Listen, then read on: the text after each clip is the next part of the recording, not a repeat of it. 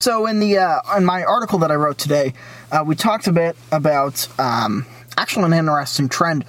Uh, you know how everyone kind of rags on millennials and Gen Zers and the kids for not having the good old fashioned work ethic of their uh, forefathers.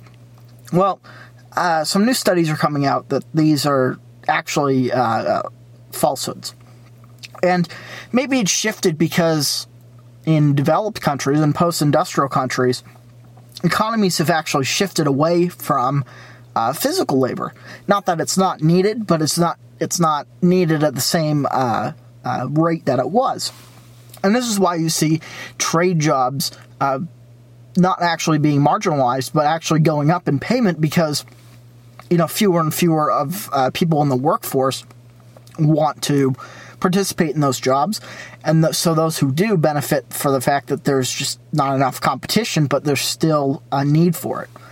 So the, the work ethic of young people is actually not that much different. They're, they're more than willing to uh, sit in a job with, with technology and are very comfortable adapting to new technologies, much in the way that actually saw this uh, with the greatest generation about 100 years ago where their parents didn't grow up with a combustion engine. They, um, you know, saw the invention of the car. So when the uh, uh, Greatest Generation came uh, came into their own, uh, you hear all the stories in World War II about how they were able to jerry rig things and how they uh, understood, you know, how engines worked to a level that really helped, uh, in that case, the war effort. But then also afterwards, you saw a huge boom in the uh, auto industry, and you had that kind of golden era of cars that um, lasted for nearly 20 years because a lot of them went on to be engineers and and people who really worked in that hands-on environment.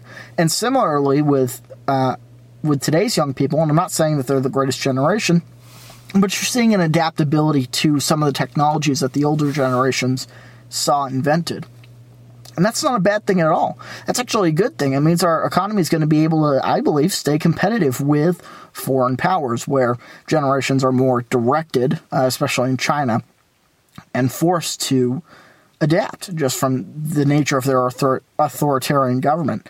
So this development's good. Uh, it's not not that deep of a topic that we're talking about today, but um, still one that I think is necessary at least to touch on and uh, give us some flavor in these videos.